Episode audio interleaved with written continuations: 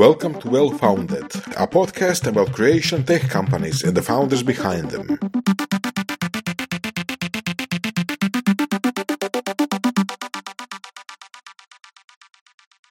Dobrodošli svima u još jedan ovoga, čekaj, uh, well founded smo se Well nazvali. founded smo Ok. se rekli. Uh, Daći smo napokon ime, tada sad prvi puta govorimo ime, moram mi Mhm. sjedite. Uh, dobrodošli svima u još jedan podcast uh, Well Founded, podcast o startup kulturi, tehnologiji, founderima, fundraisingu, fundraisingu i sve kako se to zove. Današnji gosti s nama su kreativno executive dvojac iz Cidranija, Nika i Bruno. Bruno i Nika, nek se oni dogovore ko je prvi, a ko je drugotan. To će oni sami lijepo reći. A, vrlo, vrlo perspektivna firma, e, maltene ono, krenula iz ničega, kako smo mi to gledali, ono, od onog iz OPG-a, kako nama to se skupa na početku izgledalo, nastala onak tehnološka firma koja onak sve veći veći traction ima, osvajaju okolo nagrade, šire biznis, zapošljavaju ljude. A, dobro došli, pa ajde recite nam malo ovoga, predstavite se sami i onda ćemo nastaviti s pitanjima. Pa evo, meni je jako drago što si spomenuo taj dio naših početaka, gdje smo Bruno i ja a, krenuli sa jednom manijakalnom željom i manijakalnom vizijom da stvarno postanemo jedna svjetska longevity kompanija. I to je u početku bilo jako teško i zamisliti i odakle uopće krenut kada tako nešto ideš stvarat. I bilo nam je jasno odmah u startu da moramo početi s nečim što svatko razumije i zato smo se odlučili stvoriti nešto u tom dijelu prehrane, intervencije kroz koje možemo utjecati na našu zdravovječnost, odnosno koliko dugo živimo zdravi, puni energije, sretni i kako možemo biti prisutni i pomagati ljudima oko nas da zapravo cijela zajednica uvijek profitira. I to je bila neka ona početna ideja, a sve ostalo je zapravo bio put. Nije, nije postojala onaj jedan trenutak genijalnog uvida, nego jednostavno kroz trud, rad, svakodnevno iteriranje, susretanje sa vlastitim frustracijama, sa egom i tako dalje. I prolaženje kroz te frustracije smo došli do naše personalizacije fermentiranih mikronapitaka pomoću umjetne inteligencije. I evo u ovu godinu smo ušli sa četvero ljudi, sada nas je već desetero u timu, ovo više nije samo Nika i Bruno, nego nešto puno više od toga i svi ti ljudi svakodnevno rade a, i ono što se stvarno trudimo je instalirati te principe kako da je ta kultura toliko čvrsta, toliko snažna da apsolutno svaki pojedinac koji od Cidrani bavimo propitkuje što radi, na koji način i kako možemo svakim danom biti jedan posto bolji od onoga što smo bili jučer. Ja bih samo dodao vezano za OPG, imali smo puno situacija gdje smo bili na naslovnicama nekih novina gdje su rekli da proizvodimo ocat, med i ulje, što je potpuno netočno i onda kad smo to vidjeli smo se skoro rasplakali, ali mi u startu smo imali taj jedan master plan za pokoriti cijeli svijet sa longevity tvrtkom i krenuli smo iz nečega što je izgledalo kao OPG, kao ocat, ali mi smo znali koliko tvrtke sa octom, sa mother kulturom vani dižu desetke milijuna dolara investicija imali smo taj mindset, ali ljudi vas uvijek žele staviti u neku kutiju, žele u nešto poznato i onda je lako svrstati. Ali mislim da smo sad već dovoljno zbunili ljude, da više ne znaju gdje smo i to je to što nam daje prednost. Jer ako e, možete biti bilo šta, onda, onda ste nepredvidivi. Da, evo ja imam pitanje ovoga, ono, kako saznaš da, da firme koje rade odsad dižu desetke milijuna investicija? Mislim, ja čitam novine svaki dan, sam negdje pročitao, ono, kak, šta, šta ti radiš uopće saznaš takve informacije? Di si to našao? Pa mislim, Foodtech je stvarno zadnjih par godina eksplodirao i tome se uopće ne priča u Hrvatskoj, ali valuacije su išle puta 50 ili puta 100 eh, last 12 months. To je nešto što je nepojmljivo bilo čak i za software as a service. Eh, Sad je to palo zbog ove krize koja je došla. Ali Makar- software isto pao. ne? i software sve je palo, da, ali vjerujem da će se vrlo brzo vratiti, zato što kada novac ovoliko gubi vrijednost u inflaciji, valuacije ne mogu toliko padati, da pa će mogu samo rasti jer je taj novac sve manje i manje vrijedan. Ali, mm, na primjer, Kate Perry je investirala u Brag, to je odsad sa mother kulturom koji možete naći u Whole Foodsu koji to košta 11 eura, koji Victoria Beckham pije svako jutro, zahvaljuje njemu svoju mladost. Mm, Imate influencere, to se milijuni i milijuni u SAD uvrte samo kod tih influencera sa octom. Mi smo daleko otišli od toga i mm, digli smo to na neku e, dosta kompleksniju razinu u smjeru personalizacije u smjeru ciljanog dizajna mikrobioma, ali i sami taj potencijal tog jednog octa koji ovdje poistovjećujemo sa OPG-om, sa nekom romantikom, mladi par bere jabuke, e, u startu smo sve radili da bude skalabilno na globalnoj razini. Čak ne za Europu, nego da možemo pokoriti SAD i daleku Aziju, jer nama tržište je daleka Azija. Njima je dugovječnost utkana u gene i mi ćemo tamo e, na kraju napraviti najveći impakt. Evo, baš gledam, prošlo je već 12 mjeseci od podcasta o surovim strastima, jel, od epizoda o surovim strastima, 270. epizoda i kad smo bili pričali tada, to je bilo još nekako naznake da bi se moglo rasti, ali nije bilo baš ono sigurno da bi se složili samo. Evo. Bilo je kao, idete skup prvu investiciju, uh, imali ste problema sa, čini mi se, logistikom, sa placementom i svašta je bilo. Znači, to se sve u međuvremenu dosta promijenilo. To kao da je bilo prije 20 godina, stvarno. E, evo sad malo... Kaže starac od 55. da, Ne, ja sam e, biološki jajan 27 godina, e, doći ćemo kasnije do tog testa biološke dobi koji, koji radimo, ali evo samo malo konteksta, prije godinu dana nam je došao naš prvi full member član tima osim nas, e, Domagoj, naš CEO, E, i tek smo bili praktički ušli u Bird Inkubator, zaključili smo prvu investiciju sa njemačkim angel investorom, e, mislili smo da je cijeli svijet naš i da ćemo vrlo brzo napraviti neku personalizaciju. Onda smo naravno došli do puno zidova, zbunili se, nismo znali gdje, gdje smo, šta smo, imali smo preko 30 proizvoda koji su svi bili potpuno različiti, koji nisu komunicirali istu priču i, i kad gledam sad to stvarno ne bi se volio naći u koži nas tada i mislim da, da bez milijuna eura na računu sada sa sadašnjim znanjem bi jednostavno odustao. Mogu ja jedno prvo pitanje, a vi ste imali onak tu dosta ovoga, ja bih rekao, nesreće i netipičnu priču što vama je lead investitor, zapravo taj Njemac ovoga preminuo nakon što je ovoga investirao. Kak, što, kakav je to, što se desilo onda? Kako je uopće kaos nastane u firmi kada vam glavni investitor jedan put ono, imate ostavinsku raspravu? Ono? Kako je to izgledalo? Pa prvo to je bilo jedno jako teško i emocionalno razdoblje za nas, jer Georg nije bio samo tipičan investitor, nego stvarno član obitelji i mi smo s njim provodili i ove godišnje odmore i tako dalje sa njegovom obitelji i razvili smo jedan puno dublji odnos i stvarno nitko od nas to nije očekivao. Mi smo bili totalno uvjereni da ono, taj čovjek 20 godina nije išao ni kod doktora i tako dalje i stvarno, je, stvarno smo se iznimno povezali. I sad u naći se u takvoj situaciji, ne znam, evo, evo sada kad razmišljam o tome, unazad jednostavno kad, kad si u tome, samo, naravno teško je emocionalno, ali gledaš ok, što sada možemo u ovom trenutku napraviti da premostimo ovo, jer opet on je u nas vjerovao, on je nama dao podršku i sada isto tako ne možeš samo propasti u neko to emocionalno stanje, zato jer si svjestan da imaš ogromnu odgovornost sada to nastaviti, unatoč tome što se dogodilo i moraš stati pred ljude, mislim, ok, tada je to, mi smo imali puno manji tim, ali svejedno moraš nastaviti i moraš pokazati primjerom da se može. U tom trenutku jednostavno smo zaustavili sav R&D, bilo je samo ok, 12. mjesec, idemo kako možemo povećati revenju, kako do sada u ovoj situaciji ono, napravimo najviše što možemo i zapravo smo se bacili na prodaju poslovnih poklona, što je bilo ono, zovi sve koje znaš, na koji način, kako i, i to je zapravo bilo, to je bio prvi korak. Ono što bih ja htio reći da je zapravo tu se već vidjela podrška ovog community e, jer je i poslovna inteligencija i Tajana i Agrivi, oni su svi od nas uzeli poslovne poklone, svi su poklanjali samo odstave, to je bilo nevjerojatno, cijela IT zajednica je poklanjala samo odstave jedni drugima, svi su ih još samo... malo pa ću ih pojesti, ali, ali, još ih imam. da, evo ga, svi su ih samo razmjenjivali, to je, to je bilo ludo, ali oni su nas stvarno pomogli, mi smo tu napravili tih nekih 20 tisuća eura brzog prometa, e, koji nam je onda dao malo vremena i onda smo nekih mjesec mjesec, mjesec i pol kasnije zapravo zaključili jednu bridge rundu sa grupom domaćih Angela,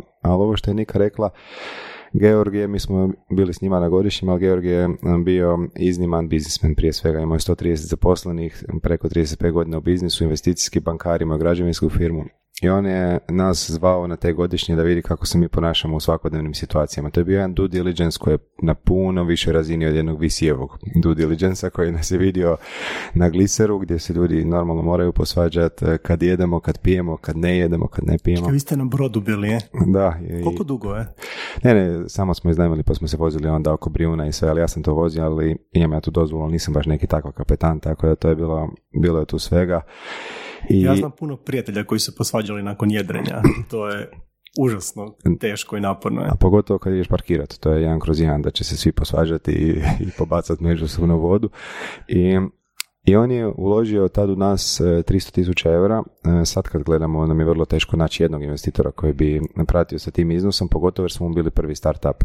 I on je tu nešto vidio i vjerovao je to, ali u trenutku kad je on uložio, to je bio samo taj ocat. Naravno nije bio samo ocat, bilo je neki drugi proizvod, ali nije bilo ovog potencijala.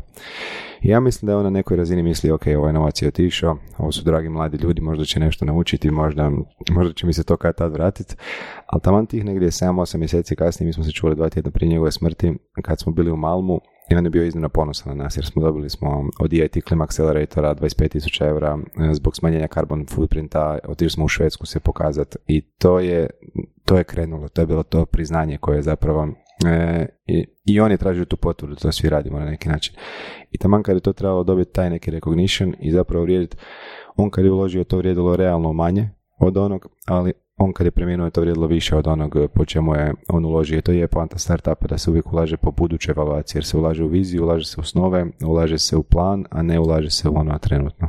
Znači on je zapravo uložio u tim, nije uložio u revenue puta faktore. To je on uvijek govorio, it's people's business i gut feeling mora biti i dobar tim može riješiti svaki problem, a loš tim ne može riješiti nijedan problem, to jest sve, sve postaje problem. I mi se tu slažemo i mi sad radimo fermentirane mikronapitke za dvije godine, možda ćemo ih raditi na puno višoj razini, možda ih nećemo raditi, ali tim je tu, principi su tu, vizija je tu, e, community ovdje e, i to je to što na kraju će napraviti razliku. Uopće nije bitno što radimo, nego kako to radimo i da nećemo odustati. Jer na kraju nemoguće je ne uspjeti, samo je stvar vremena, a mi imamo vremena jer smo biološki dosta mlađi nego kronološki i na tome radimo da tako bude, ne samo za nas, nego i za naše klijente.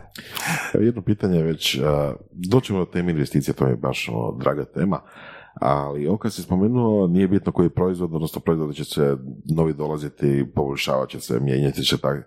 I tako, da li ste kada odustali od proizvoda? Da li ste diskontinuali neku granu ili neki proizvod? Ajoj, koliko svojih diskontinuali? I kako je tržište reagira na to? Znači, tamo stvorite možda nekakav ono, brand u nekom proizvodu, smjeru, vrsti proizvoda i onda ga sutra nema. Pa kao prvo mislim da je puno bitnije kako mi sami osobno reagiramo na to, jer puno je bitnije u ovom cijelom startup svijetu imaš neku ideju, ali tu ideju ne možeš samo, mislim, postoje ono kao načela, odi testiraj, napravi fake landing page, pa vidi kako će ljudi na to reagirati. Mi imamo fizički proizvod. ne, napravi fake na, ne možeš, ako nemaš kompletan experience, znači ako nemaš i packaging, i branding, i kako se to otvara, i kako je to zamišljeno, u kojem dijelu dana, e, kako ćeš to podijeliti sa ljudima oko sebe. Ako nije cijeli cijeli dio toga promišljen, nema testiranja. I jednostavno da bismo mi dobili feedback, mi moramo izbaciti kompletan proizvod van na tržište i vidjeti što ljudi kažu. Ali opet, jako je bitno na temelju toga što ljudi kažu, isto konstantno iterirati. I tu je zapravo jedna unutarnja borba kako da ja sada odbacim jednu ideju za koju sam prije dva mjeseca mislio, mislila da je stvarno najbolja ideja na ovom svijetu. Ali to je ono nešto što se događa u apsolutno svakom startupu, neovisno o tome ili u foodu ili nečem drugom, da jednostavno moramo biti spremni odricati se um, naših postignuća i odricati se onog do čega smo došli i zapravo samo to uzimati kao jednu stepenicu kroz koju ćemo nešto naučiti i zapravo ta znanja akumulirano primijeniti onda u svaki idući proizvod, da svaki idući bude milijun puta bolji od ovog prethodnog, ali to nije moguće bez predanog rada, truda i svaki čak i oni koji su mi diskontinuirali su, nas, su nam dali jako puno znanja i opreme da one iduće napravimo puno bolje. Recimo imali smo naše nutropixe se, još uvijek se prodaju, ali recimo to je bila jedna velika odluka da zapravo fokus bude kompletno na razvoj brenda Cidrani i onda je bilo, ok, ali kroz se smo naučili kako možemo na tržište staviti dodatke prehrani. To je jedna ogromna lekcija i koja nama sada daje jednu kompetitivnu prednost u svim idućim proizvodima koje ćemo razvijati, koje će biti još funkcionalniji. Da, ja bih samo dodao da e, to nije samo znanje, to je jedno meta znanje iza svega toga, nego mi e, gradimo jedan rizoničan sistem poput holograma gdje sve je isprepleteno i gdje znanje koje mi sad imamo nema početak i kraj. Konkretan primjer, mi smo izbacili cold kavu u prahu prvu u Europi koja se topi u sekundi u vodi 100% arabika, to je bilo jako cool. E, I to smo omaknuli, odlučili smo to povući, nam nije fokus, nije toliko na gut health, ali takav je danas sastojak naših fermentiranih mikronapitaka. E, naš proizvod je sad osvojio zlato sa tom kavom u Madridu, e, prvo mjesto za najinovativniji beverage, zato što smo spojili smo različite stvari. Nutropixi kao takvi više ih ne proizvodimo u kapsulama, ali novi mikronapici koji dolaze će biti obogaćeni sa ekstraktima i rodiole i valerijane i svih stvari koje smo vidjeli kako djeluju i da su ljudi zadovoljni. I mi cijelo vrijeme isprepličemo taj sustav i idemo u kompleksnost. I, i proizvodi koje, koje smo izbacili prije par mjeseci nama su danas toliko dosadni, toliko smiješni. Ono što je prava stvar i što mi vidimo je što će tu tek doći za šest mjeseci. Kao kad su nas svi vidjeli sa octom, mi smo vidjeli fermentirane mikronapitke. Danas nas svi vide sa fermentiranim mikronapicima a mi vidimo taj jedan cijelokupni sistem jednog guidance supporta za dugovječnost u cloudu koji vas prati, koji vas mjeri, koji, koji vas poznaje bolje nego što poznajete sebi sami i to je to, je to što nas inspirira, taj sljedeći korak. E, ali nisi odgovorio na pitanje, ovoga, koliko ste vi toga odbacili fizički? Koliko je godišnje ono, lansirate i kažete, a, e, penzija? Teško vam reći godišnje, pošto postojimo dvije godine. E, znači, znači podijeliš sve s dva. da, e, ali izbacili smo nekih 45 proizvoda, ja bih rekao.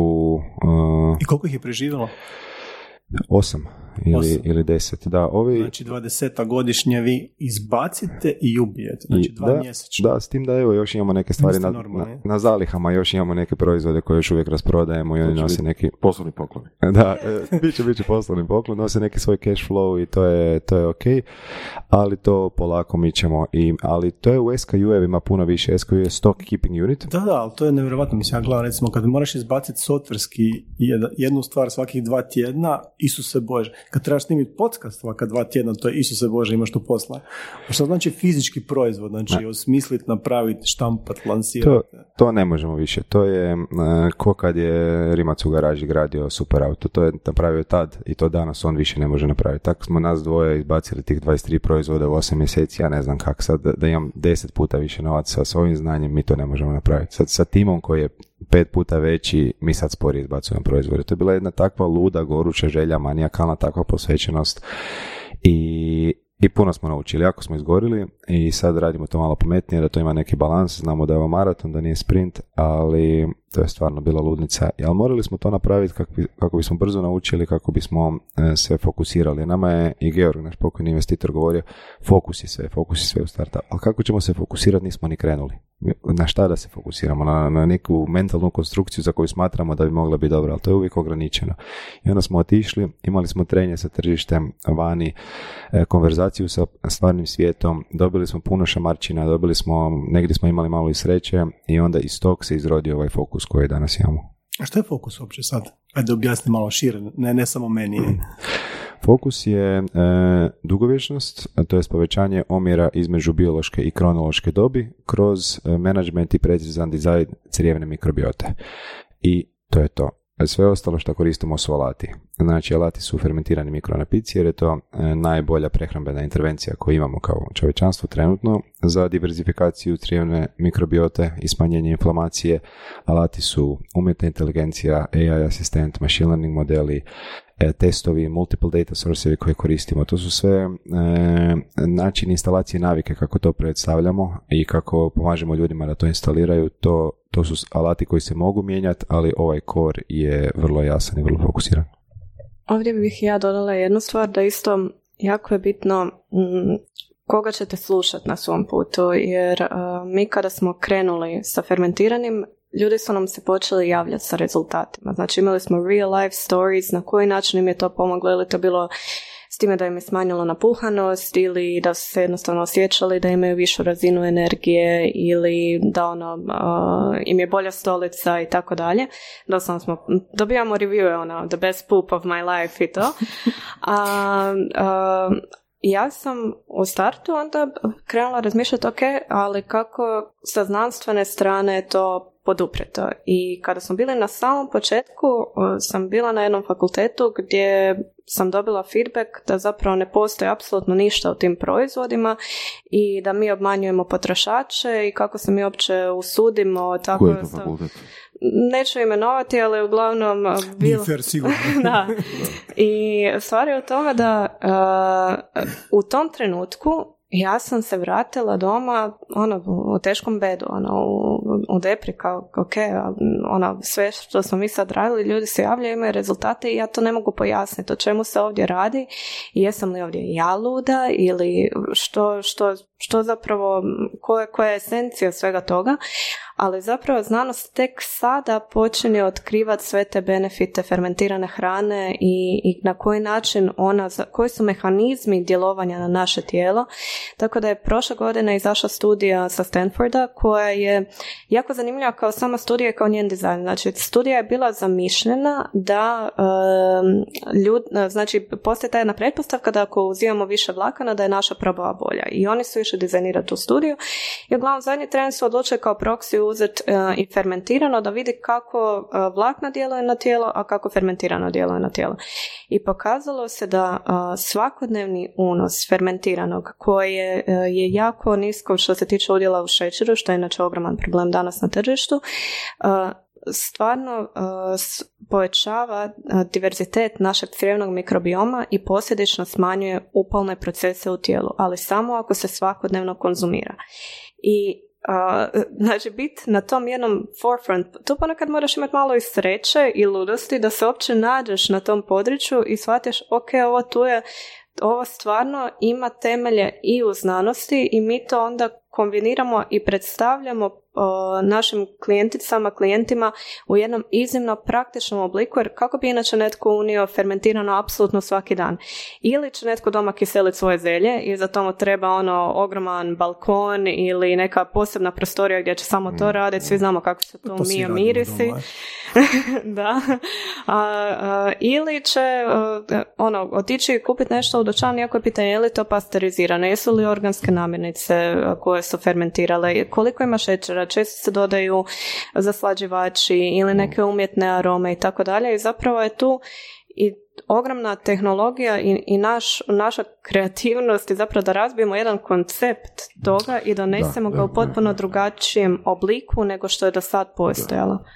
Ja bih samo dodao, e, dva i pol mjeseca nakon što je Nika bila na tom fakultetu i došla je doma, mi smo razmišljali da od svega odustanemo, pa nećemo varati ljude, možda je to sve placebo, je zašla studija od doktora Zonenburga, koja je bila poput bombe u znanstvenoj zajednici i pokrenula je lančanu reakciju, sad kreću, pripremaju se nove studije svugdje po svijetu i evo mogu ekskluzivno objaviti da ćemo mi biti dio jedne e, studije iz Amsterdama e, od, mislim, cijena te studije pola milijuna eura, mi ćemo biti proksi za fermentirano, radi se na 150 ljudi, tri grupe, dvostruko slijepo, dvije godine će ukupno trajati i to je, to nam je nevjerojatno. Biti bit tamo zato što mi imamo standardizirane. Jer Zonenburg je njima samo rekao jedite fermentirano, odite, kupite jogurt, kombuču, jedite kiselo zelje, nije bilo standardno, nije se znalo koliko kimči, da to sve izvrsne stvari, ali, ali moramo, ako želimo znanstveno to potvrditi, moramo znati koja je to doza, u koje doba dana, kako se konzumira. ali čak i poslovno, mislim da je to više manje sveti gral, jeli, znači nekakvu nišu koja je atraktivna, ko ne bi htio živjeti mlađe i bolje i još se mora svaki dan konzumirati, pa to je ono bolje od kifle. pa sad... Iz poslovno gledajući, jel? Pa, da li, e, kada smo mi prvi put došli sa tim konceptom, znači mi mm. smo e, imali tu ideju, to što smo znali što želimo, znali smo kako treba izgledat, kako, kako ćemo to napraviti, sve to, a onda se zapravo dogodilo to kao što to uvijek biva u startup svijetu, da smo na putu do toga zapravo spalili sve novce koje smo imali i zapravo da bismo launchali prve fermentirane mikronapitke, mi smo se našli financijski u škripsu i nismo imali dovoljno novaca da zapravo samo, sve, sve je bilo spremno onako 90% toga, samo da zapakiramo nam je nedostajalo i pojašnjavaš, opisuješ što će biti ovako. To je u jednom malenom paketiću, to je vrlo jednostavno, samo ono se otvori pije što, ljudi to ne mogu pojmiti. I jednostavno ono, to, to je bio jedan, ja mislim isto jako bitan trenutak u, u našem razvoju da izguramo to do kraja. Jako je lako bilo odustati u tom trenutku. Bilo je toliko takvih trenutaka gdje ono misli da si pred totalnim zidom i sad ono uopće ne vidiš kako dalje i tu je bitno dobiti podršku zajednice i ljudi oko tebe da zapravo kreneš, ustraješ, zapravo ono, you just need to show up every single day no matter what happens. E onda ću ja poslije Može, samo za biznis model. Mi imamo najbolji biznis model na svijetu i to danas ne mogu recimo e, mnogi ljudi shvatiti kao što nisu mogli vidjeti za ovo. Nama su tada rekli pa ostanite na odstavima, to je super krenulo, o tom se priča. Nama danas govore pa joj pa vi ste napravili kombuču kakve nema nigdje u svijetu, vi bi samo na to se trebali fokusirati. Ali mi znamo da tu ima nešto iza toga i mi možemo napraviti lifetime value 20, 30, 50, 70 godina. Toliko ne možete sa kapsulama, toliko ne možete u softveru, zato što mi imamo taj fizički proizvod koji nas stvara puno e, problema u startu, ali jednom kad se čovjek navikne, to nije kapsula koja je neprirodno pit, nije prah, to je piće, kao što pijemo kavu 30, 50, 70 godina svaki dan, čaj, kao što jedemo svaki dan, mi imamo hranu. I fermentirana hrana je nešto što doslovno stvara ovisnost za naše mikrobe. Zato što imamo e, e, doslovno neurone u crijevima koji se navikavaju i koji pate za organskim kiselinama. Mi kad im to damo, na početku je možda čudno ako smo navikli na previše slatkog, a kasnije to postaje poput najgore droge i koja je za nas dobra i to je naš biznis model. Jer... Meni su ično samo jednu sekundu.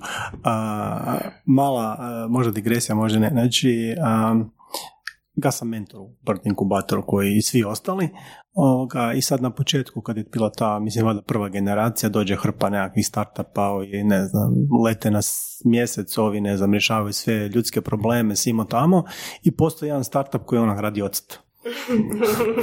I ok, naš, nisam baš nešto u vodstvu, ovoga, ne znam ništa o tome, neću se baš previše miješati, ovoga, i tako dalje, tako dalje. Sad ja svaki puta kad dođem u Bird, ovoga, jedan startup je uvijek tamo, Cidrani. Znači ti možeš doći u ponoć, možeš doći u pet jutro, možeš doći ono kad god hoćeš.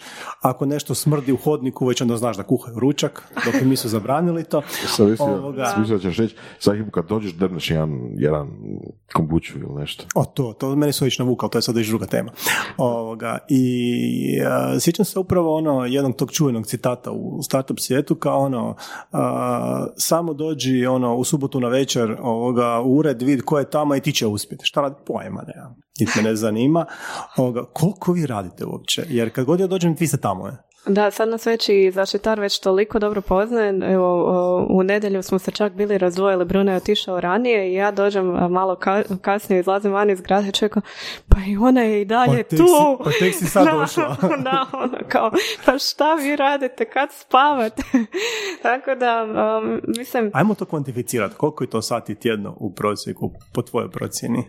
Kod nas je to dosta zeznuto jer smo i privatni partneri, tako da mi kad odemo na čašu biodinamičkog vina na grad u grad s biciklima u 7 na večer, tu se i dalje radi, tu se dalje brainstorma priča i dalje gledamo šta se događa i spajamo točkice. Tako, ali konkretno smo neki desetak sati e, dnevno, preko vikenda malo manje, možda pet sati e, za laptopima i to je sve ok to je jako u redu ako mi imamo svoju disciplinu, ako napravimo trening, meditaciju, jutro, trčanje i sve, ali sad smo recimo dosta gorili zadnje dva mjeseca, bili smo na, puno putovanja, u Švicarskoj dva puta, na dva sajma i na jednoj prezentaciji u Madridu, u Londonu dva puta, e, pa na podimu, pa na CISEX večer. To su sve male stvari, ali to se sve skupi i sad smo došli iz Italije jučer na večer gdje smo bili tri dana i baš pratim svoj oporavak koji drastično pada na takvim putovanjima. Tako da je jako teško zapravo takav tempo rada e, održati sa tim jednim hastanjem i bivanjem na terenu. E, kad smo već kod tih putovanja i nagrada, znači vi kad gotovite na neki festival, kak se bar to meni čini, vi osvojite neku nagradu. Je. I sad, sad bili ste nedavno u Ženevi i daj nam malo ispričaj kakav je to, kakav je to bio pić koje su tamo firme bile, šta ste vi to tamo osvojili, kako ih vas izaberu?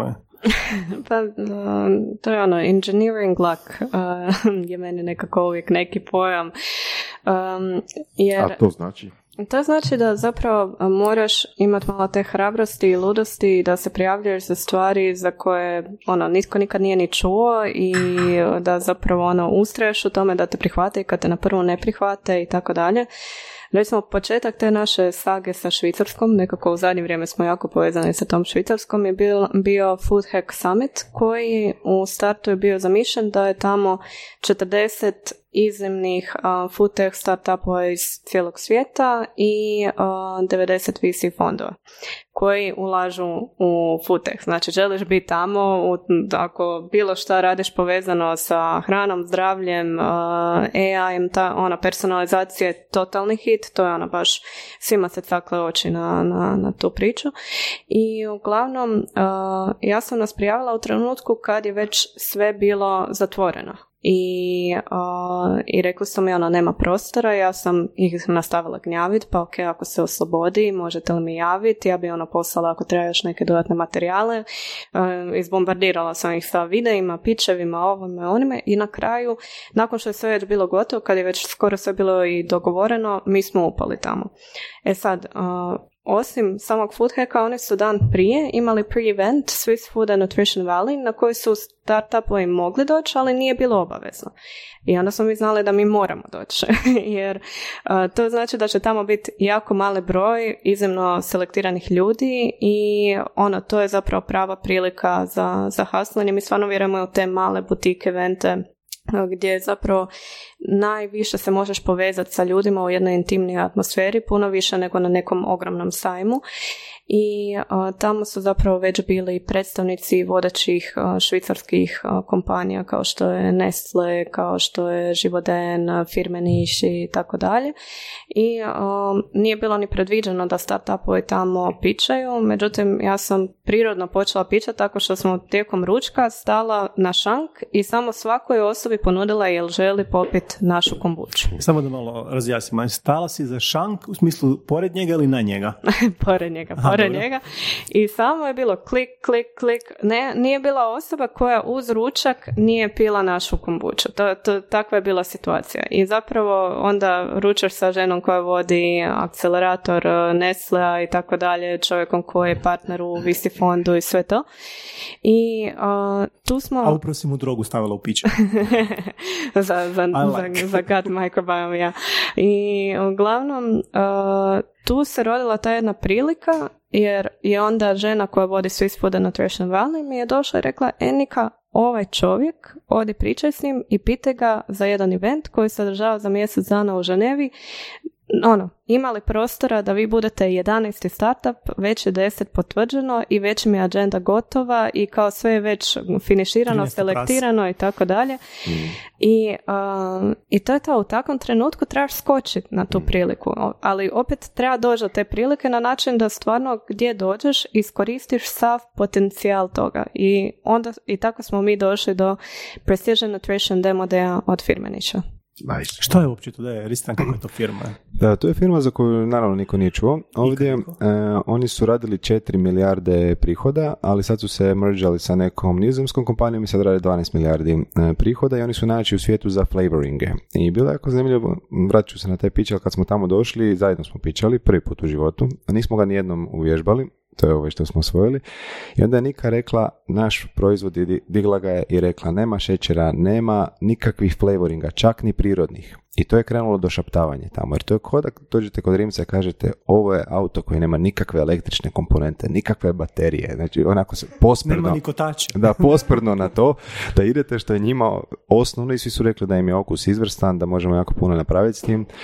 I to je ogromna kompanija, to je, bili su obiteljski uh, owned do, do prije mjesec dana, sad su se to, sad su imali taj merge i u, imaju headquarter u Ženevi, tamo su nas jako lijepo dočekali i bili su predstavnici jedan je bio partner u Visi fondu koji ima 1,6 milijardi, jedan partner koji ima 300 milijuna, e, iz Nesla, iz Abota, iz Metroa. E, to je bilo 80 ljudi uživo, otprilike isto toliko online, njihovi investitori, njihovi partneri i mi smo tamo zapravo osvojili to prvo mjesto. I to nam je A bilo... šta je konkurencija bila? Ko, koji su to jadnici bili da se ih čak i vi uspjeli Pa, pobijediti? bile su tri kategorije e, u Precision. Nutritionu i, i ovi, mi smo zapravo jako nesretni kad, kad ne pobjedimo. To je, mislim da možda zato poberemo te nagrade, zato što smo toliko frustrirani onda i onda mislimo da ništa ne vrijedimo i da moramo, onda moramo još više truda staviti i sve kad smo u Londonu bili u finalu za najinovativniji proizvod i kad nismo osvojili, mi smo toliko pokisli išli doma da to je, to je ne znam da li ima šta gore e, u, u životu. Ali e, Stvar je u tome da došli smo tamo sa, sa integritetom, došli smo s proizvodom, isto smo ga svima radili, pokazali smo gdje idemo i iskomunicirali smo tu viziju i na kraju evo sad imamo prilike, sutra imamo sastanak sa Nestle akceleratorom, on, to je equity free akcelerator, bili bi šest mjeseci u Luzani, oni bi nam pomogli sa svojom mrežom, ne samo prodajom nego i razvojem. Firme niš želi s nama razvijati proizvode koji ne bi imali kiseli okus, ali bi e, imali isti pH, to nam je jako zanimljivo, ali moramo vidjeti onda kako djeluje na mikrobiotu, to je nešto je nama interesantno. Pozvani smo sada da se predstavimo na Longevity Investors konferenciji u Švicarskoj 150 investitora iz Longevity industrije u pet zvjezdica hotelu na tri dana, samo tamo raspravljaju, jedu i piju o, o dugovječnosti sa najboljim svje- svjetskim znanstvenicima poput doktora Davida Sinclaira sa Harvarda. Tako da mm, otvaraju nam se mogućnosti i ta Švicarska nam je tu na blizu i to smo jako sretni zbog te Švicarske, ko ne bi htio Dobro, imati. ti jazaci koji ste pobjedili, kakve su to firme, koliko su oni kuna imali investicija, ono, kak- kak- kako su mogli biti toliko loši da su čak i vi pobijedite? Ne, mi smo definitivno tamo bili naj, najmanje financirana da, tvrtka, ali jel, uopće ne mogu u omjerima to govoriti koliko smo bili malo financirani i možda Koliko su oni imali investicija u prosjeku, otprilike? bilo je različitih firmi, tamo prosjek od tih 11 je bio neki 30 milijuna eura ili dolara, najviše da i tu oni su 90 milijuna digli, a ove manje su dizale po 2, 3, 4, 5, to su njima otprilike tamo pri sidovi i sidovi, ok, jesu nešto viši troškovi razvoja, ali na međunarodnom tržištu troškovi su jednaki. Kad mi napadamo Da, negdje da, van, to je recimo nešto naši VC-evi ne razumiju, Ne, nažalost. uopće. Da, oni, bi, uopće. oni bi htjeli, oni bi dali 2 milijuna NK Jarunu, nogometnom klubu Jarun, e, da uzme hrvatske igrače i onda bi pitali skalabilnost, jel možete vi osvojiti ligu prvaka. 2 milijuna je jako puno za hrvatsku ligu, mi možemo biti u svakom dućanu, u svim novinama, već praktički jesmo bez neke lažne skromnosti, ali ako mi želimo ići u SAD, mi moramo ići sa 200 milijuna ko što idu naši kompetitori i to, to nikako ne mogu nažalost pojmiti VC-evi ovdje čak i regionalni. Ne samo visijevi, mislim da je kultura cijela takva. Čak i visokoobrazovani ljudi ne shvaćaju da trošak razvoja, trošak kvalitetnih zaposlenika, sad da li su oni kvalitetni ili ne sami po sebi, to je zapravo pitanje, je isti kod nas i u svijetu. Mislim, pogotovo ako se radi fizički proizvod kao što je ovaj. Mislim, ja imam iskustvo u hardwareu malo, tako da mogu totalno potvrditi, a kod vas je još i gore, jer vi imate baš hranu. Je, i e, prosječna plaća o kojoj čitamo u novinama, ta prosječna plaća mi moramo znati da, da je tu puno i nekakvih uhljeba i zapošljavanja Da, preko veze, da, ljudi koji jako underdeliveraju, koji ne donose ništa. Mi kad bismo išli na prosječnu plaću da, da, u jednom da, da, da. konkurentnom sektoru, to ne bi bilo onda tih 8000 kuna, to bi vjerojatno bilo 12 do 15, možda i 17, Da, da, a vi trebate iznad prosječne ljude, jer tražite iznad prosječno, e, ima, moramo zapravo overworkat puta 100 svakog američkog konkurenta. Da, i to je zapravo moje sljedeće pitanje. A, vi morate krenuti od negdje, morate krenuti iz Hrvatske, ali tako? Planovi jesu globalni, planovi jesu da izađe se van, ali morate krenuti u Hrvatskoj. Pa koliko onda tržište u Hrvatskoj reagira na vaš proizvod, na vašu ideju zapravo? Pa mi stalno podcjenjujemo to hrvatsko tržište u smislu malo je, siromašno je i idemo na van i- i proizvod se lako šipa i sve ostalo, ali nama Hrvatska zapravo vrlo dobro radi. E, jer evo, dućani poput tvornice zdrave hrane, Bio Bio, Kaufland, to su sve e, mjesta gdje smo mi prisutni i stalno dobijamo narudžbe. Makar tome se toliko ne posvećujemo i to treba priznati. To je mala niša u Hrvatskoj, mi možda pričamo o 5% ljudi, ali mi po defaultu Posto ljudi je i puno, ja bih rekao. Je. Da. Ja bih rekao da je puno manji postak, ali nebitno. Bitno- ba- Bitnije je biti glavni u svojoj niši nego... Da, tako da mm, krenule su sad stvarno međunarodne narudžbe, ali taj hrvatski jedan cash flow praktički bez da išta radimo, bez da nas isto, išta, igdje objave, to je nekih 100 do 150 tisuća kuna se dogodi e, mjesečno. E, ajmo reći samih od sebe, naravno tu je, ima tu iza toga dosta stvari i na društvenim mrežama i sve ostalo, ali to je na kraju nam Hrvatska pomaže da isfinanciramo, jer mi smo, mi nismo, nemamo taj mentalitet niti mogućnosti kao Amerikanci da samo pržimo novce e, dok ne dođemo do nečeg velikog, mi paralelno moramo imati revenue. To je ono što se zove burn multiple i to je sad jako zanimljivo u krizi. Cijeni se više nego prihod, jer mi ćemo napraviti sutra 10 milijuna prihoda ako nam date 100 milijuna dolara. To, to nije problem, nego taj omjer E, spržene love i revenjua. I tu smo mi ispod jedan, to se smatra praktički nemogućim u, u zapadnom svijetu startupova. I ako malo zaustavimo samo R&D, ako malo zaustavimo tu agresivnu promociju, mi praktički možemo biti samo održivi. E, I to, to puno znači, a Hrvatska nam je tu zapravo ključ. Je li to strategija za krizu? Biti održiv na taj način. Je, makar smo mi spontano došli do toga. Došli smo, nama je čak bilo malo žao kad smo gledali ove sve evaluacije u Futehu kako su bile zadnje dvije godine e, i malo imamo taj, taj hrvatski i balkanski mindset da moramo se stisnuti, da nam nije toliko ugodno pržiti lovu, da nas to brine i i zapravo smo rekli pa mi moramo otpustiti, mi moramo krenuti e, pržiti lovu, ali, ali evo sad se to pokazuje jako dobro, svi otpuštaju, mi zapošljavamo, dižemo plaće, e, tim je sve jači, izbacujemo nove proizvode, idemo, dižemo se i prodaja nam raste i nema, i onda ne ovisimo o tržištu. Onda kad neko kaže evaluacije su pale, da li je vaša pala, mi uvijek kažemo da može ići samo prema gore. Jer ako ne ide prema gore, samo nećemo dići investiciju. Imamo taj luksus. mm Evo kad smo išli o investicijama, da se vratimo malo nazad. Ovoga, ta vaša angel runda je onak bila spektakularna, ne toliko možda po iznosima, bilo je i tu nekih većih, ali ono po sastavu ljudi koji su investirali. Znači vama je šta, lead je bio Abrus, ili tako, imali ste, skupili ste još Sabol, ajde prije, reci nam malo više o svemu tome. Koje Može, bilo ih i dosta, znam se da sad neću nekog zaboraviti, niko će mi pomoći. da, imali smo Abrusa i Viktora, e, Sabola, e, Tajanu i Mihovila, e, Mirnu Marović, e, Maju Jonathan Cooper e, i Mislim da ih sad imam sve, ako se još nekog sjetim ću reći, pardon ako sam zaboravio. Ali stvar je u tome da mi smo tu rundu praktički u dva tjedna zatvorili, jer to je bila bridge runda nakon što je Gerok preminuo, smo ostali bez dijela cash flow na koji smo računali od te investicije. Kako je to izgleda? Kako u dva tjedna zatvoriš rundu?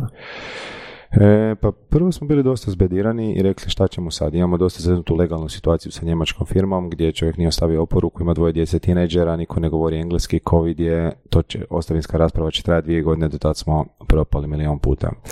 Ostali smo bez love koju nam je on mjesečno uplaćivao, koja je bila dogovor na koju smo 100% računali i još smo bili izgubljeni i nesredni. I onda smo poslali par mailova, da li bi neko htio uložiti. Prve reakcije su bile, ne, imate shady, legalnu situaciju, ne znamo šta će tu biti, ko zna šta je s tom djecom. Odbili su nas neki ljudi koji su nam sad investitori, već u dvije runde za redom, u međuvremenu trenutno nemamo cash flow, sorry, i, i sve, i samo smo krenuli napadati. Krenuli smo zapravo sve ove kontakte koje smo kroz Bird Inkubator dobili u ovih godinu, godinu i pol, slat poruke i rekli smo idemo, idemo to napraviti. To je išlo puno brže nego što smo očekivali. Smo oversubscribali smo rundu, e, htjeli smo 130 tisuća eura, na kraju smo zatvorili 190 samo zato što je bila super ekipa pa smo ih htjeli unutra, ali mogli smo i 300-400 tad zatvarati, ali kod nas je stvar da nas novac ne veseli nas, novac zapravo rastužuje zato što mi za to dajemo shares, dajemo postotke. I to je isto jedan mindset koji bi ja rekao za startupove regionalne kad neko ovdje dođe sa par stotina tisuća eura, oni su spremni odmah 10, 20, 30 posto koliko god, jer to zvuči super, postotke, tak je svejedno koliko ih imam, to je neki papir tamo. I razum se nikad ih nisam razumio. Da, a novac na računu, to je već nešto opipljivo, ali to je toliko mala lova. Da, nije, nije mala za nas, mi sad ako kupimo Porsche, idemo u Italiju, u, fine hotele, nama je milijun eura, možemo 10 godina biti tamo. Ja bih rekao biti mindset, da, nije malo za privatnu osobu, da, ali, za, firmu business. to tako. Malo. Da, i to se brzo sprži, to se potroši, postoci nestanu, na kraju više nemate e, većinski udio, još uvijek morate pivovati jer još uvijek niste realizirana firma i uh, gubite moć onda u, uh, u tome i to na kraju izlazite sa nekim krikem ako i izađete. Tako da mi smo tu vrlo škrti, moglo bi se tako reći, ali ne zbog toga što je tu ego na prvom mjestu i mi želimo nešto za sebe, nego mi smo svjesni ako želimo biti najveća longevity kompanija u svijetu, mi moramo 8 do 12 rundi još dići. Znaš što mi je super? Kad si rekao popis investitora, pa jedna stvar koja mi je prva na pamet kod njih, da im je zajedničko to da oni mi se čine kao vaši prirodni korisnici prirodni kupci, jel tako? Did you just call me old? da, ne. Pa, je? s jedne strane da, e, mislim makar recimo Tajana ne bi nikad popila naš e, fermentirani mikronapitak. E, Jedino ako čvarke unutra staviš. Da, ako malo pomognemo, ako se pomiješa. Ja se to moram ubaciti zadnji put kad smo bili kod Tajane, donijeli smo je prototipe nekog novog proizvoda, otvorimo to Isuse Bože, pa šta je ovo? Ne, nemojte to više otvarat kod mene, moram sad prozračivati. Rekla, šta je ovo, kanalizacija, jer kroz fermentacije se razvijaju svakakvi mirisi i ona je počela dizati ruke. Dakle, možda nisu korisnici, ali razumiju potencijal dugovečnosti, jer software za servis kao takav svugdje u svijetu stvarno pada i okreću se ljudi prema tome. Ovi 150 investitora koji dolaze na ovu konferenciju gdje ćemo mi biti, to su uglavnom milijarderi, to, jer milijunaši još uvijek gledaju ono što je sada, milijarderi gledaju ono što dolazi. I to je, to je velika razlika. da. Evo, to sam sad rekao prvi put, mislim da ću zapisati ovaj quote. zapiši, zapiši svoj da, quote. Da, pa recimo, ja mislim da je, da je ključni razlog zašto je runda zatvorena bila u dva tjedna, što su zapravo to founderi sve. Znači, ne treba tebi puno vremena ovoga, ko founderu da procijeniš drugog foundera, a biznis model nisu ni gledali, jer to će se promijeniti po putu, ja bih rekao da je to bio ključ uspjeha. Da, i tu bi se opet vratio na VC fondove regionalne koji obično nemaju foundere. E, da se razumijemo, to su sve naši prijatelji, velika podrška i mentori koji su nam pomogli u dosta situacija, e, tako da s ljudske strane nemamo tu šta za reći, samo vidi se nedostatak tog jednog founderskog sharp pogleda koji te snimi na toliko razine gdje uopće nije bitno šta pričaš i kako taj pitch deck izgleda, nego oni vide da li ćeš ti odustati ili ne. I to je jedino što oni gledaju ali to mora biti na jednoj dubokoj razini, to se ne može naučiti na fakultetu, niti u Big Four. Da, ja bih dodala da stvarno health je ono prema čemu se cijeli svijet okreće i, i taj dio prehrane kao alata kojim ćemo doći do optimizacije našeg zdravlja. I to je jednostavno nema veze ni sa kakvim drugim trendovima koji postoje jer to će uvijek biti potreba. I samo ćemo sve više razumijevati kako smo kroz to ultraprocesuiranje hrane naštetili našim mikrobićima i koliko zapravo, mislim kad čovjek razmisli, ti svaki dan jedeš, svaki dan više puta dnevno ti nešto unosiš u, u svoj organizam i stvarno o tome ovisi kako ćeš se osjećati, kako ćeš spavat, uh, kako ćeš biti kako ćeš biti u mogućnosti uopće biti prisutan sa obitelji, sa prijateljima na poslu i tako dalje. I to je ono jedna druga razina zdravlja. Mi gledamo prema tome uh, da je to jedna prevencija, to je ulaganje u budućeg sebe. I tko to razumije, taj, taj stvarno, taj razumije naš biznis model, jer to je nešto što će se graditi i zato idemo u tom smjeru da imamo našu Ani e Wellbeing asistenticu koja te prati u instalaciji navika, koja je tu i koja te razumije, koja pruža empatiju i koja ti, ono, koja razumije da ono, neki dan nećeš popiti uh, fermentirani mikronapitak i da neki dan ćeš biti ono pod ogromnom količinom stresa, ali da to nije razlog da odustaneš od dobre navike kad smo već kod rundi, mi, ovo koje pričamo to je bilo u siječnju, mi smo u međuvremenu već pokrenuli novu rundu i tu smo nešto više od 300.000 eura do sada skupili, to polako dižemo. Jako je bitno krenuti u rundu kad vam uh, lova ne treba. Uh, mi smo krenuli kad nam nije trebala jer uvijek nastojimo nekako osigurati tih 10-15 buffera u smislu ako sve pođe po krivu da imamo još 10 i onda ako opet pođe sve po krivu da imamo još 9 i tako dalje. I, I evo, to, to se sad i dogodilo, neke stvari jesu pošle po krivu, imali smo jednu ogromnu narudžbu e, međunarodnu od 120 tisuća eura, to nam je bilo do tad najveća narudžba odjednom, gdje se zapravo to izjelovilo nakon što smo sve proizveli i mi smo imali ugovor po kojem smo to mogli izganjati, ali na sud e, međunarodno to nemamo ni vremena, niti to investitori vole, niti mi želimo svoj mentalni prostor, znači to je toliko manje u cash flow. Ja sam u Excelici samo 900 tisuća kuna stisnuo race i, i da trebate ići dalje. Da, baš, baš, baš šteta. Mm. Šta, odustali su ili? Pa zapravo, nakon što smo isporučili prvu robu su tražili e, od 65.000 eura isporučenog 30.000 da ide odobrenje zbog marketinga, ulistanja i svega, o tom nikad ranije nije bilo govora i mi smo shvatili da je to pokušaj ucjene. Znači balkanska posla. E, pa zapravo jesu, jesu korijeni odavde, makar i međunarodno tržište, tako da možemo to nazvati balkanskim poslom, ali puno smo naučili. To je, to je nešto, imali smo sad jednu sličnu situaciju gdje e, smo u jednoj drugoj državi mogli imati e, naručbu pa su rekli samo kad bi vi svoj web shop maknuli sve ostalo mi bi prije skakali na to pa možda za tu državu i sve sad smo rekli ne ili ćete naručiti ili ne ako niste niste naši kupci i tako da super super smjer Super mi isto tako što imate tržište, imate, evo, kao što si ti rekla, nikad, nikad neće prestati ta briga o, i o zdravlju i o načinima, načinima života općenito. Zapravo lifestyle. Mi pričamo o lifestyle više od nego bilo čemu drugom, ali tako? Pa da, ja bih rekla da je uh, lifestyle način da dođemo do zdrave i kvalitetne dugovječnosti. Da, povezano je definitivno. I da, jer kada mi nekome kažemo ono, bile živio od 120 godina, reakcije ljudi su joj šta bi živio do, do to i, i 60 mi je previše, jer imamo taj neku tendenciju zamišlja da je starost uh, razdoblje koje je vrlo nekvalitetno, gdje nam je slaba razina zdravlja, gdje se drugi moraju brinuti o nama i tako dalje. Mi to zapravo mijenjamo cijelu jednu paradigmu budućnosti, a, ali da bi se to ostvarilo moramo krenuti danas. I to, je, I tu je taj lifestyle igra ogromnu igru, jer naravno ako netko samo popije jedan fermentirani mikronapitak, ali cijeli dan, ne znam, jede hamburgere, ne mm. kreće se, pije uz to 500 Coca-Cola ili nešto ono, u, u tom džiru, neće tu biti prave promjene. Da, da, da. I to je definitivno ide u korist biznis modela. Znači, lifestyle, repetitivnost, to što Kina vam ne može konkurirati, jer niko neće kupiti čaj ili neki kombuću iz Kine ako može kupiti vašu.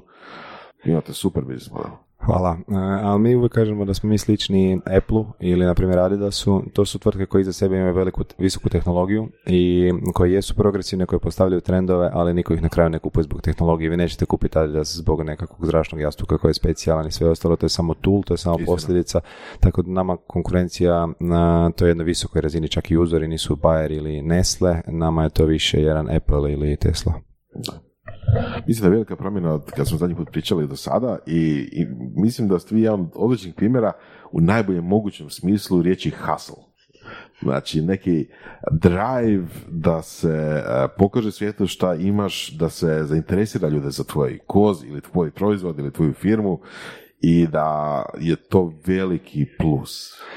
Da, mi to imamo na jednoj mm, toliko e, disbalansiranoj razini duboko u nas, da je to ono što nas, što nam stvara i probleme, ali nam je omogućava. Mi kad smo bili u e, Engleskoj, na, u Londonu na sajmu, dođemo tamo, te troša 15.000 eura jednog takvog sajma predstavljanje, kupimo sve u Ikea dva tjedna unaprijed, kažemo gdje da dostave, dostave dva paketa, treći ne, znači nemamo ormara. Dan se bliži kraju, sutra je to, oni kažu dostavit ćemo u ponedjeljak, za tri dana nema više sajma. E, mi smo s taksijem otišli u Ikea, kupili ormare, našli neke Rumunje kojima smo dali 70 funti da nas voze. Ovaj ostavio prijatelja, zagubio se, izgubio dva sata tamo e, i na kraju smo to složili nekako. Mm, onda, e, a stalno imamo takve situacije. Ovo je samo jedan mali primjer, ali doslovno na, na tjednoj bazi imamo takva nekakva haslanja gdje, gdje se švercamo, na podim smo se, evo, morali smo kupiti još jednu kartu i sad gledamo 100 eura samo tamo da bi se malo predstavljali. Onda sam ja uzeo nekakav ogroman paket u ruke i pravio se da je težak trh, to samo ako sam prošao pored zaštitara, samo ušao unutra, uštedili smo 100 eura i to mi, mi doslovno stalno to radimo na taj način. Zvuči malo čudno, ali opet, s druge strane, kad se čitaju povijesti nekih firmi, razmer bi im bilo tako nešto, oni su prodavali, ja mislim, one, kako se zove, žitne pahuljice za doručak, tako nešto, jedno vrijeme samo da prežive par mjeseci. Pa, i s druge strane, osim tog hasla, imamo jednu e, drugu tendenciju groznom perfekcionizmu, u smislu da ne želimo raditi kompromise na kvaliteti jer i proizvodi su mogli biti izbačeni ranije na tržište i mogli smo ono biti brži možda u nekim stvarima, ali uh, uvijek je stvar u onih malih zadnjih 5% kako će to nešto izgledati. Evo recimo sada smo um, slali smo neku manju narudžbu na strano tržište, trebaju se preljepiti naljepnice, uh, to isto radimo, jel? I onda se cijeli ured skupi i zajedno to mhm. zalijepimo za par sati. I uglavnom, uh, ovaj put ajmo uh, s ovim drugima i jednostavno nisu ispale dobro. I onda smo rekli, ok, sad opet sve mijenjaj i ipak naručujemo, iako će to trajati malo dulje, ali mora, ne smijemo uh, raditi kompromise na kvaliteti. Ovo je samo jedan maleni primjer, ako ono u milijun drugih stvari se to očituje kada netko radi kompromise. I to je onda hustle i kvaliteta i izvršavanje. i sa druge strane ako e, samo disciplina jer ako mi ujutro ne odmeditiramo ako ne otrčimo ako se ne pridržavamo tih svojih pravila onda to sve sve ostalo pada u vodu i sve je jako teško. Ali ako to napravimo onda ulazimo u dan tako da možemo probiti sve te frustracije i probleme koje se nađu na putu kao što je Gucci rekao, kvaliteta se pamti davno nakon što je cijena zaboravljena i mi uvijek to kažemo. Sad smo bili u Švicarskoj, ja sam se malo čudio jer smo bili jednu rundu kave platili 60 eura, je bilo nas je malo više i onda sam rekao da je to skupo, onda je baš dekan sa onog e, fakulteta u Luzani rekao nije skupo high value i tako da to je e, jako dobro bilo rečeno, stvarno je kava bila izvrsna, odlična na predivnom mjestu u Luzani i, i to je stvarno bila velika vrijednost. Na kraju ništa nije skupo, samo je pitanje koliko zarađujemo. Odlična misao za kraj, jel da? Odlična misao za kraj. Puno hvala što ste došli. Ovoga... Hvala vama na pozivu, na prilici i Davore, hvala na svemu kroz CISEX i kroz mentoriranje što nam pomažeš. Hvala puno. Hvala svima i čujemo se, vidimo uskoro. Čujemo se.